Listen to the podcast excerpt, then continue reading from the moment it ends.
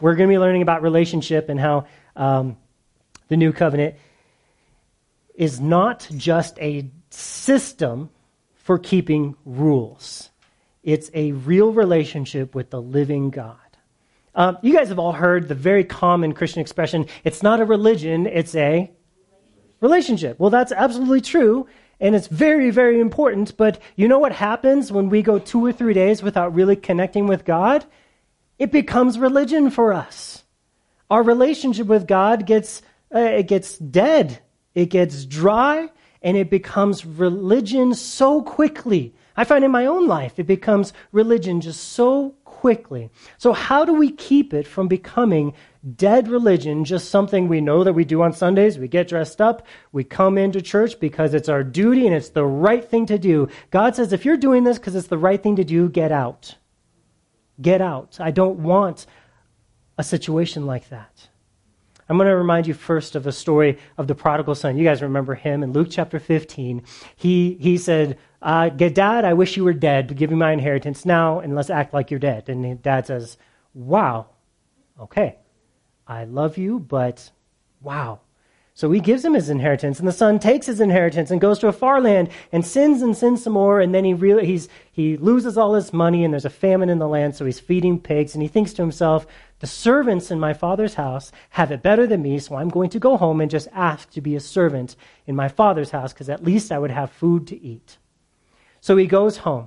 And as, he, as he's coming home, the father's looking at him. He sees him. He loves him. He runs out to him and he hugs him. And he's putting a robe on him and a ring on his finger. And his son is trying to say, Dad, Dad, Dad, I just, you know, I'm, I'm so, I, I, I did so many bad things and I just want to come and be your slave. And the dad doesn't even listen to him.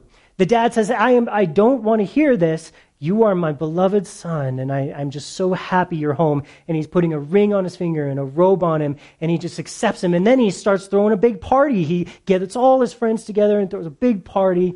Then the other brother comes home. The other brother that stayed and has been working for his dad, and that other brother gets really upset with the, with the dad and says, Listen, I've served you and I've worked for you and I've done all this because it's the right thing to do.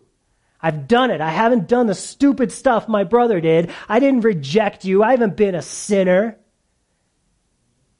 Why don't you ever throw a party like that for me? And the dad says, I have always loved you. Everything I have is yours. But your brother was dead and now he's alive, and it's right to celebrate. It's right to celebrate. That first son, when he came home and he said, I'd like to be your slave, I'd like to work for you, that father said, I'm not listening to that. I don't want that because I have another son who's already doing that. The son who's doing it because it's the right thing to do. The son who's doing it out of obligation. The son who's doing it to earn a party from his dad. Those things are not what God was looking for. That's the lesson of the parable. God was looking for the one who would just come and accept the ring and the robe of blessing. That God wanted to shower blessings and love and relationship and party with his son. God wanted to party with him, to enjoy fellowship. The first son spent all day working, hoping to earn some sort of relationship, where the second son or that I had them switched around. You know what I'm saying, right? You guys get it? I love that story, and it really helps us understand what relationship looks like. Let God love you. Let God love you. Let God put a ring, a ring on your finger and a robe around you.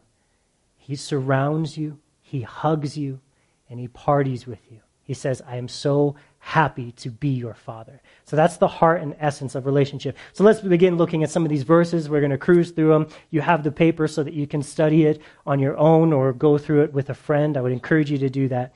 Uh, Ephesians 2:13, but now, but now in Christ, you who were afar off have been brought near by the blood of Christ. You guys remember what what was the price? What price did Jesus pay to give us the new covenant? His blood was the price. He said, This is the new covenant in my blood, which is given for you. And so he says, That blood has taken you from being far away to being near, no matter what you feel. I don't feel close to God. I've done so many bad things, or I've, I've, I've, I just don't feel his presence. I don't feel his hug. I don't feel him near me. I don't care. Your feelings are wrong. Because if you believe in God's blood, in the, in the love that he showed you with Christ, you are near no matter how you feel. And I'm yelling this because I'm so excited about it. Because the devil is doing everything to try to convince us that that's not true. I don't feel close to God. I didn't read my Bible today, and then I said a bad word. So God must be far away from me. But that is not what the Bible says. The Bible says, in Christ, where is your sin? It is gone. It is dead, and you are not far from God. You are near to God. But we don't believe it. We believe the lies of the enemy so fast. And we say, oh, I got to be in timeout for a little while. I got to just mope around a little while because God's angry with me, because I'm angry with myself and disappointed with myself. So God must be disappointed in me because he has such a higher standard than I do. And that's not true at all. That's not the gospel. The gospel says, You have been brought near. And why did he bring us near? Because that is where you have a close relationship. It's hard to have long distance relationship. Anyone have a long distance dating relationship when you were You guys did it? It's hard, huh? It stinks. And Jesus uses the same language to describe us and him. He says, "Guys, I like to snuggle. I like being close to you.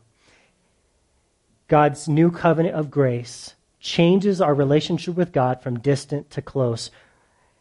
And we're going to find that the new covenant is always pushing us towards relationship. And a lot of us find that really uncomfortable because relationships are difficult. And we've been hurt by relationships, and so a lot of us have a lot of walls up between us and anybody. And so the idea that God wants to break down all those walls and just be constantly in our business is uncomfortable. But again, God says, I don't care if you think this is uncomfortable because we're doing this. Because you're my child, I'm your father, we're doing this. If you don't want any part of me, you don't have to have any part of me. You can go your own way. But, child, I love you and I'm in. I'm in for you. I'm, I'm on, I want to be in your life. And so we see the term in Christ. In Christ. You guys ever heard, you, you've heard that term many, many times. We find that it's in the Bible a ton of times. In Christ. And that is going to be really important for us to understand because in Christ is the place we find this relationship. It's a really good description of this relationship being in Christ. Let's look at our next verse in uh, Ephesians 1 7. In him, that's in who? Christ, we have redemption through his blood, the forgiveness of sins according to the riches of his grace. So that verse just simply says our relationship with God started by being in Christ. When we believed that Jesus was died on the cross for our sins, you were placed in him. So when he died, your sin died with him. When he rose from the dead, you rise from the dead with him. You get the new life that he got. So you are alive in Christ. So, what does it mean to be in Christ? Because we toss that term around. In Christ. How do I get in Christ and how do I remain in Christ? Let's look at 15, uh, 1 Corinthians 15 22. For as in Adam all die, so in Christ all shall be made alive. This verse shows us two relationships in Adam and in Christ. And you guys all have a relationship with Adam. And I think almost all, if not all of you, have a relationship with Christ as well. The relationship we have in Adam is that we inherit his resources. We, get, we can do what Adam did. Um, and what did Adam do? He failed. He tried and he failed. And he failed and he failed. but he knew how to work and he worked hard, but he still failed. And that is what we inherit the ability to fail, the ability to rebel, and you got all of that wonderful stuff by being born. Your relationship with Adam is through birth. It's through birth. You get his name. His identity was passed through all the generations to you, and you are a son of Adam. Son of Adam. And you are just as much of a rebel as he was. That's a bummer, right? And the only result for being a rebel is what? Death. That's just it. And there's nothing we can say about it or do about it. But the, there's so many philosophies that say, well, if you just empty yourself of all of that, all of that rebellion, you can be a good person. That's what the Buddhists teach. But how can I empty myself of what I was born into? It's impossible. It doesn't work. You see, the only solution for this is death. But we have a relationship with Christ as well. And the relationship with Christ is one where we can inherit his resources. Adam gave us his of rebellion and failure, and Jesus gives us his resources of submission to God, submission to God's will, trusting God, and a spiritual life that is righteous. Instead of a spiritual life that rebels, a spiritual life that's righteous. And that's what we get, we, we inherit from Christ by new birth. Both of them have to be by birth, but the one with Christ is by new birth. And the only result of the life of Christ is going to be life. So this is all about relationship and what how did we get reborn?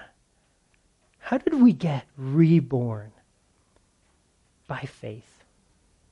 You heard about what Jesus did and you believed, and that faith placed you in Christ. God's power picked you up out of the mire and put you in Christ. And no longer are you a descendant of Adam spiritually, you are a descendant of Christ. That is your heritage and your where you get your resources. So this is all a promise that does not fail. He says all in Christ shall be made alive. That means God shows no partiality. It doesn't matter who you are or what you've done, you can be made alive in Christ and you can receive his life. We can offer this gospel to every human being, no matter what they believe, no matter what they've done, they can receive it. That's how powerful this gospel is. And I want to, a really great illustration for what this looks like, this relationship. What does it mean to be in Christ and how do I remain in Christ? Think of a baby in a mother, in the womb. That is a relationship that is pretty much as close as you can get. The baby exists in the mother. The baby draws its life from the mother. And that is what being in Christ is for us. We exist in Christ, we live in Christ, and our resources flow from Christ. Have you ever noticed how many the Bible how many times the Bible says we are in Christ? We're kind of developing what that means right now. Let's look at Galatians 6:15. For in Christ neither circumcision nor uncircumcision avails anything but a new creation. And this means that in Christ there is no sort of performance or lack of performance uh, uh, measuring if you're more in Christ or less in Christ. Is a baby ever somewhat the kind of in its mother's belly? If it's a really bad baby, does he get expelled from the. No. It's not aliens.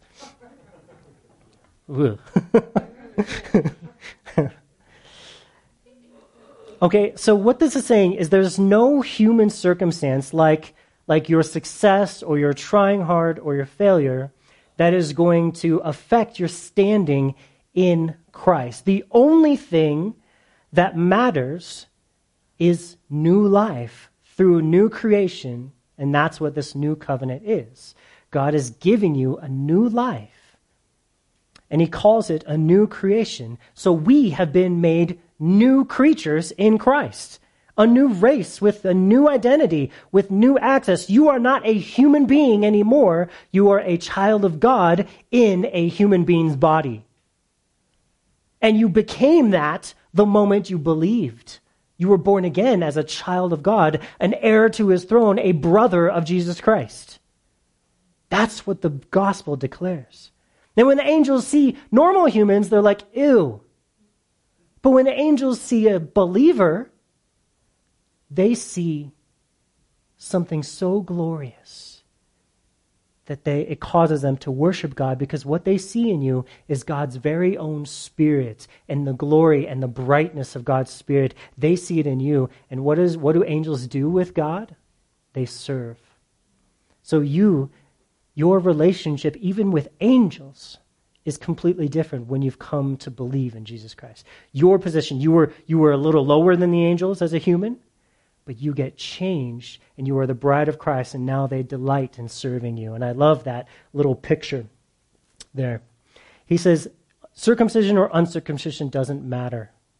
What does that mean? We use those words in there. It was just a law, and it was a law where people said if you're circumcised, that means you did something to show that you are committed to God and God's ways, and you did something hard. You did something painful you paid your dues. And Paul says here that don't matter. It does not matter. What you need is not to pay your dues, but it's you need to be made alive from the dead. And that's what Jesus offers you. He says, I, I don't care how hard you try. I don't care how much you give. I don't care how many dues you pay. I care about you and your life, and I want to give you my life. I want to make you alive, a new creation. Ephesians 1 3. He says, Blessed be the God and Father of our Lord Jesus Christ, who has blessed us with every spiritual blessing in the heavenly places in Christ. Do you see what tense that word, that, that verse is in? It's in the past tense which means it's already done. He has blessed us with how many spiritual blessings? All of them. So why are we working harder to try to earn his blessings? To try to get more of his blessings? Old Adam is living. Old Adam, we go back to it. We fall back to that way that we're not even alive in that way anymore. He's not our parent anymore, our great, great, great, great, great, great, great, great, great father. But it's hard to believe that he is dead, that our relationship with him is dead. And so we go back to that. But he says here, I have already given you this. Every blessing heaven can give to man is already yours. But it often feels, doesn't feel that way. It feels like we're really distant from God and we're not experiencing His blessings and we're, we're calling out for God to send us blessings. Bless me, bless, oh God, I need you for this and for that. And that's a good attitude to have, but we got to understand that God has already said yes. He's already said yes, and in Christ is where we have these blessings found. It's, it's, an, it's an account that God has given you a debit card. In every moment of your life, you decide what debit card to pull out. And you either pull out your debit card that has your name on it, and on the back it says Adam's name on it, and, and you pull it out and you swipe it, and it comes back declined because you're poor spiritually. And so what is what happens when it's declined? That's when I'm a jerk. That's when I'm not patient. That's when I'm not loving. That's when I don't have the fruits of the Spirit. My spiritual life is lacking. So get this. That's our choice. What debit card are we going to pull out? Are we going to pull out hey, the one that says my name and Adam's name, or am I going to pull out the one that says my name but has G- the Bank of Jesus on the back? And he says that debit card is loaded with all heaven's resources. Everything that you could ever need to honor God, serve God, and do what God's will in this life has been provided to you through the debit card. And how do you pull that debit card out? Through relationship with Jesus Christ. You say, Jesus, I'm broke and I need you. What did Jesus say? Blessed are the poor in spirit, for they shall use my debit card. That's what we're saying here. How are we going to ever understand this? We have to pray. Prayer is the way that we understand this. Paul prays in Ephesians 1:18, just a little past what we just read in Ephesians 1:3. He says that he prays that the eyes of their understanding being enlightened, that they might know what is the hope of his calling, what are the riches of this debit card, of the glory of the inheritance in the saints. Only children get inheritance. Only adopted kids get an inheritance. In this prayer, Paul says only God can reveal to you how much is loaded on this debit card. We have to see these wonderful things. And when we see how much Jesus has done for us, we will be blown away and we will start to wonder why we've ever trusted in ourselves.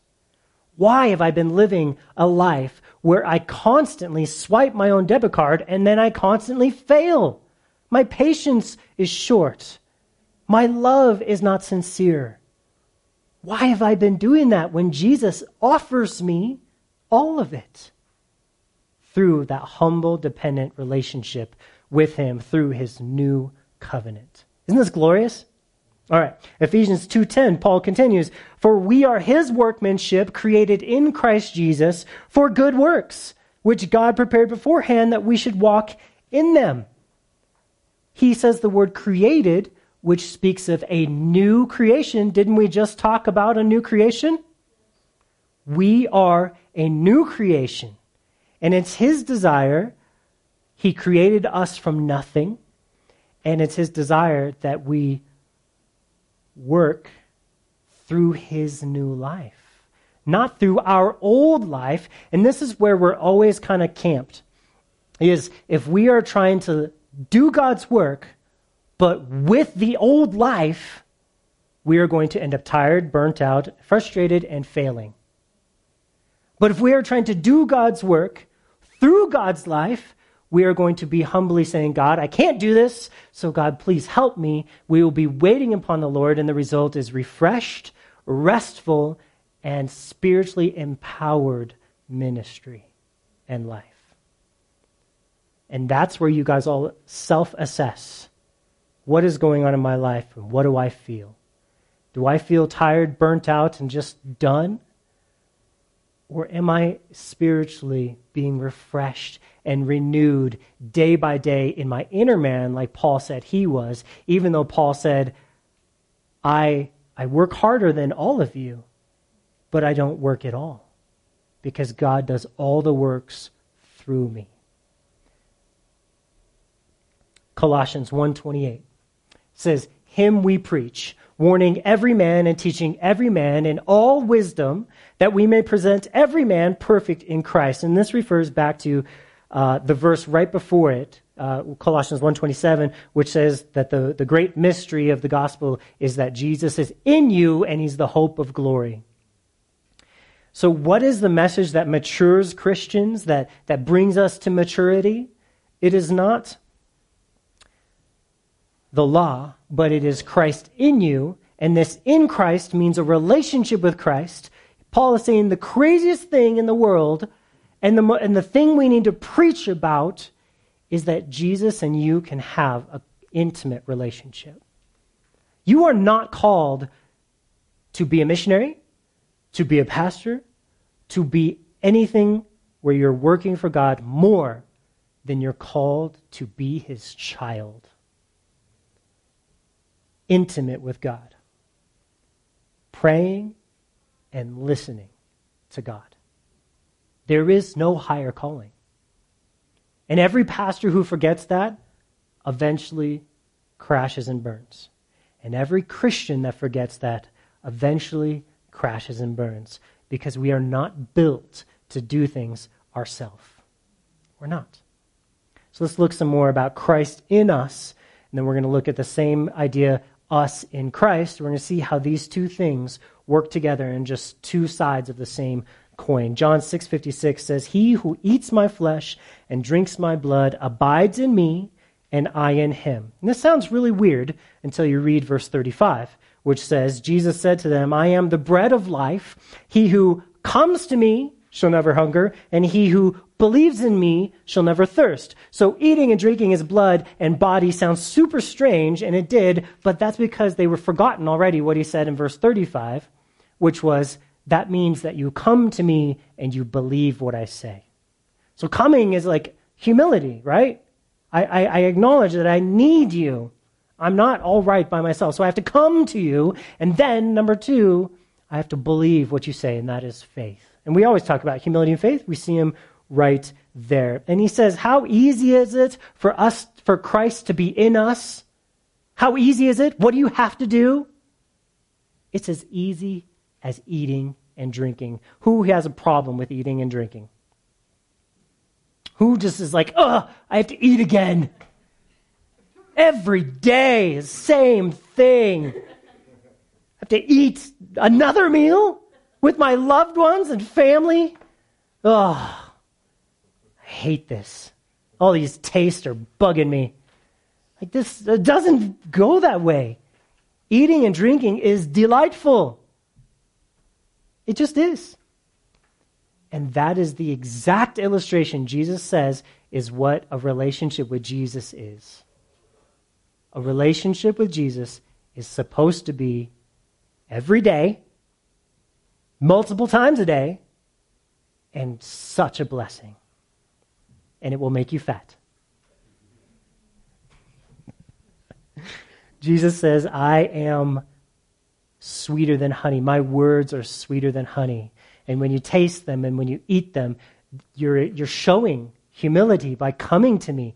I need your words, Jesus. You're showing faith by believing the words. And those two combine to make a relationship with Jesus that is real and that provides everything that we need for our whole life. John 15 says, Abide in me, and I in you. As a branch cannot bear fruit of itself unless it abides in the vine, neither can you unless you abide in me. I am the vine, and you are the branches. He who abides in me, and I in him, bears much fruit, for without me you can do some things. What? Oh, did I miss that? Thank you for correcting me nothing. Without me, you can do nothing. Without relationship with me, where I am abiding in you and you are abiding in me, which is what? Eating his words, believing his words, coming to him and trusting him. Without that, Jesus says, your life is pointless. I don't care how many orphanages you start. I don't care what ministries you do. If it's done without me, you don't even get credit for it. But guess what? You could do nothing externally and just say a few prayers, but it's done with true faith in Christ, you get blessed and rewarded for faith and accounted righteousness to your account. It's, it, it is, God's economy is so much different than what we think. It is not logical. Because logic would say, the one who works harder gets more. And that is true in this world. You work harder, you get more. But that is not true with God. And our story about the prodigal son proves that. Because the second son worked harder and he made fewer mistakes, but he missed out on everything. He missed out on relationship because relationships are not built with hard work. They're built with humility and faith.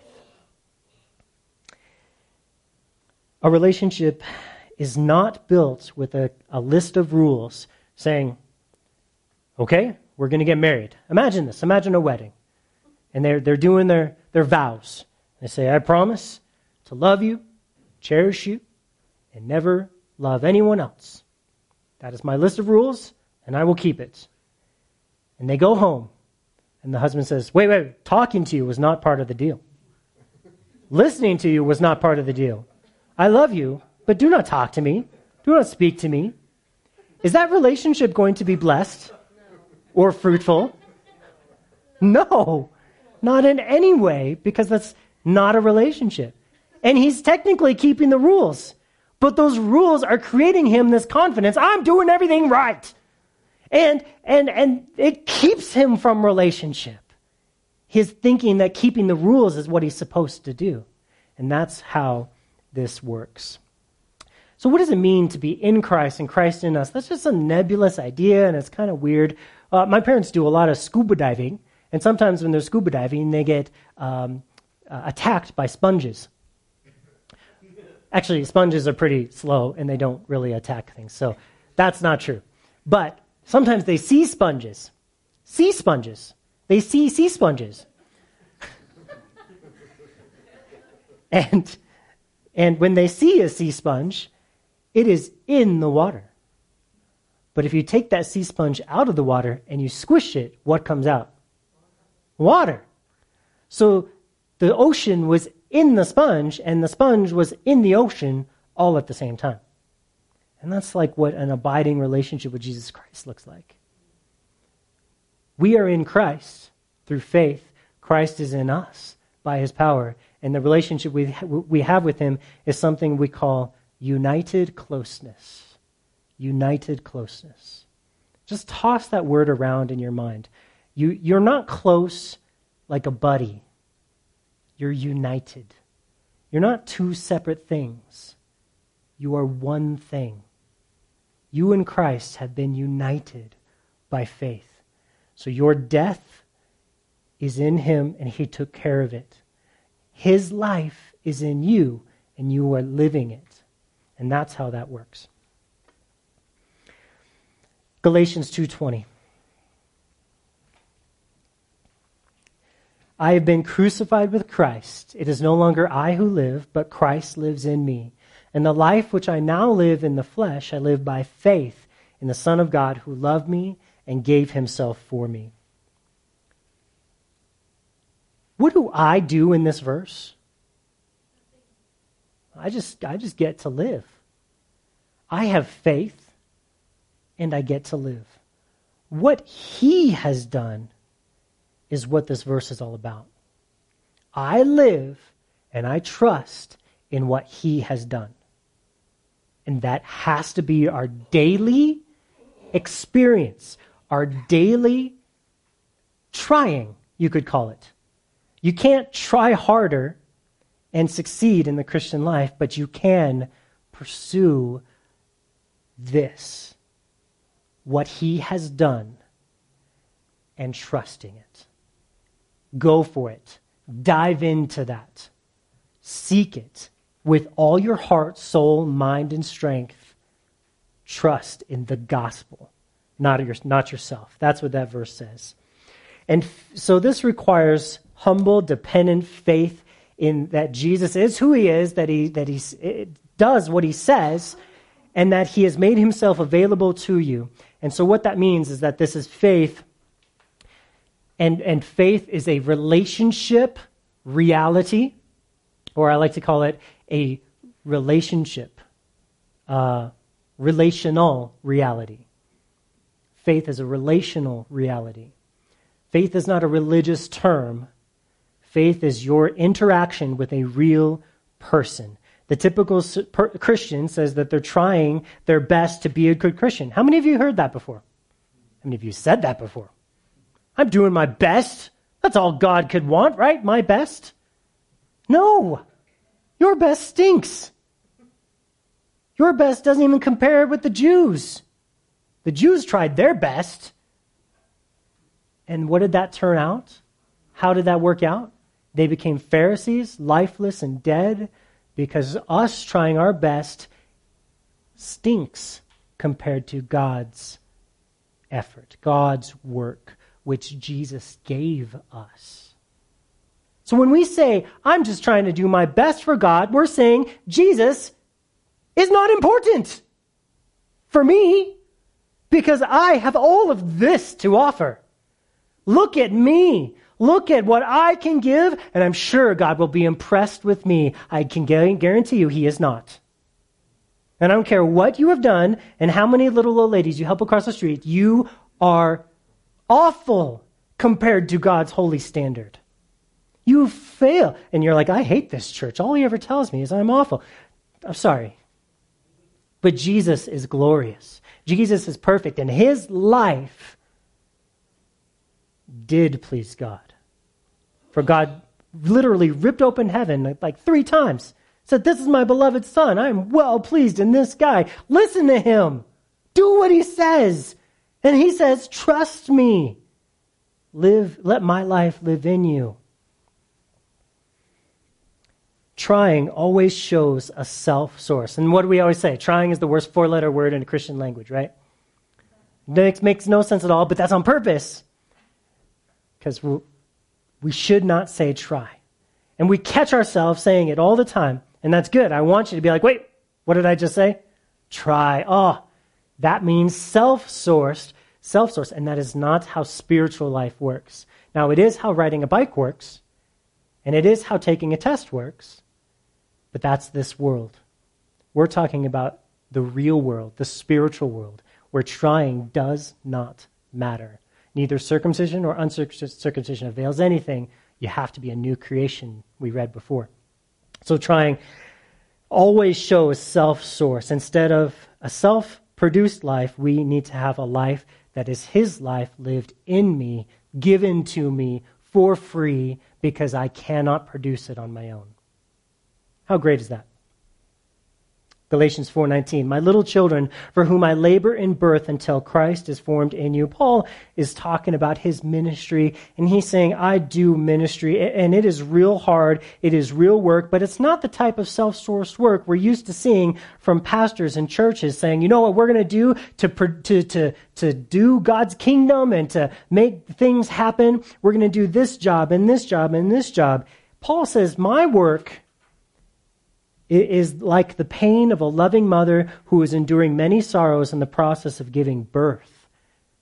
Is it hard work to give birth? Yeah. But how much of it are you doing? Ah, it's going to happen whether you try or not. It's, it, you're going to give birth. It, it is kind of a natural thing as well. And Paul says giving birth in, in, is what ministry is like. You love people until it hurts. You serve them, you love them, and then what happens is that Jesus' life appears in them like it was given birth, like birth happened to them. And he wants to see Jesus coming alive in people. And new life always happens with birth. And he says, My labor is to see this birth happen. We aren't trying to see people more or, or see our personalities more. We want to see Jesus living through us and living in people. He must increase and we must decrease, right? All right. So we got just a few more things here. Romans chapter 5 verse 17, we're going to be looking at another relationship term called through Christ. So we've looked at in Christ, we've looked at Christ in us, and now we're going to look at the final one which is through Christ. For if by one man's offense, death reigned through the one, much more those who receive an abundance of grace and the gift of righteousness will, will reign in life through the one, through, through the one, Jesus Christ. So that as sin reigned in death, even so grace might reign through righteousness to the eternal life through Jesus Christ our Lord. He says, through the one, Jesus. A victorious Christian life where you're free from life dominating sin and you're really rolling with Jesus, it comes through relationship with Jesus. Just like, and he says it's, it's, it's pretty reliable. It will happen. Just like if you're living through Adam, you will fail and die. He says, look at how reliable that is, and that's how reliable Jesus is on the other side. If you live through Adam, you fail and you, you stink being a Christian. And if you stink being a Christian, you're living through Adam. There is no other reason. Because Jesus is so reliable because it's his word and his promise that declares this. And does he ever lie? Could he lie? Could something he said ever be untrue? No, he will fulfill what he has promised, which means new life and freedom from sin is a guarantee when you are walking in Christ, when you are living through Christ. What does it live, mean to walk through Christ? You stop every moment and say, Jesus, I need you and I trust you. It's, it's a continual attitude of the heart, not, not even necessarily stopping and saying those words. It's what my heart really thinks. I can't do this. And I need you and I trust you. That's the heart that we need to develop. And it's given to us. 1 Corinthians 1 I thank my God concerning you for the grace of God which was given to you by Jesus Christ, that you were enriched in everything by him in all utterance and knowledge. He says, by him or through him, grace comes from him and through him into our lives, he said. And it, it this relational connection will really change how you speak and how you understand. There is nothing, you will never convince someone to follow Christ. You will never convince someone to stop sinning. The only thing you can do is introduce them to Jesus Christ and help them get to a point where they will call out to Him because that's the beginnings of relationship. And God will fulfill His part of the relationship with us, which is what? He'll answer and he'll do all that they have asked him because his son has promised that. And that is how our relationship begins and how it's also supposed to continue. I know we're going long, but we're going to keep pushing on just a minute here, okay? You guys with me? No? Anyone want to give up? Tap out? Okay. All right. I, I warned you. Philippians 1 11. Being filled with the fruits of righteousness which are by Jesus Christ to the glory and praise of God. So all fruit in our life, spiritual fruit, he is the source and supplier.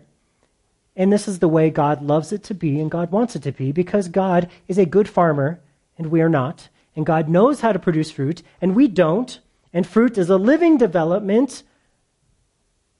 The fruit of a plant is supposed to be alive. Can you produce life, spiritual life? Could Adam produce spiritual life? No, so we can't either. But God, through Christ, does produce spiritual life. And what does that look like? Love. Love. And all the fruits of the Spirit that describe love patience, peace, kindness, long suffering, etc. Ephesians 3 17. That Christ may dwell in your hearts through faith, that you, being rooted and grounded in what? Love. How about that? When Christ dwells in your hearts, then the fruit of that love is love. Jesus loves us, dwelling with us, hanging out with us. Why? Not because he likes you, but because he loves you. And that love grows down and then produces roots, and we're grounded in that love. And then what's produced in our life? His fruitful love comes out of our life. You didn't make it happen. You didn't do anything to become the loving weirdo that you are.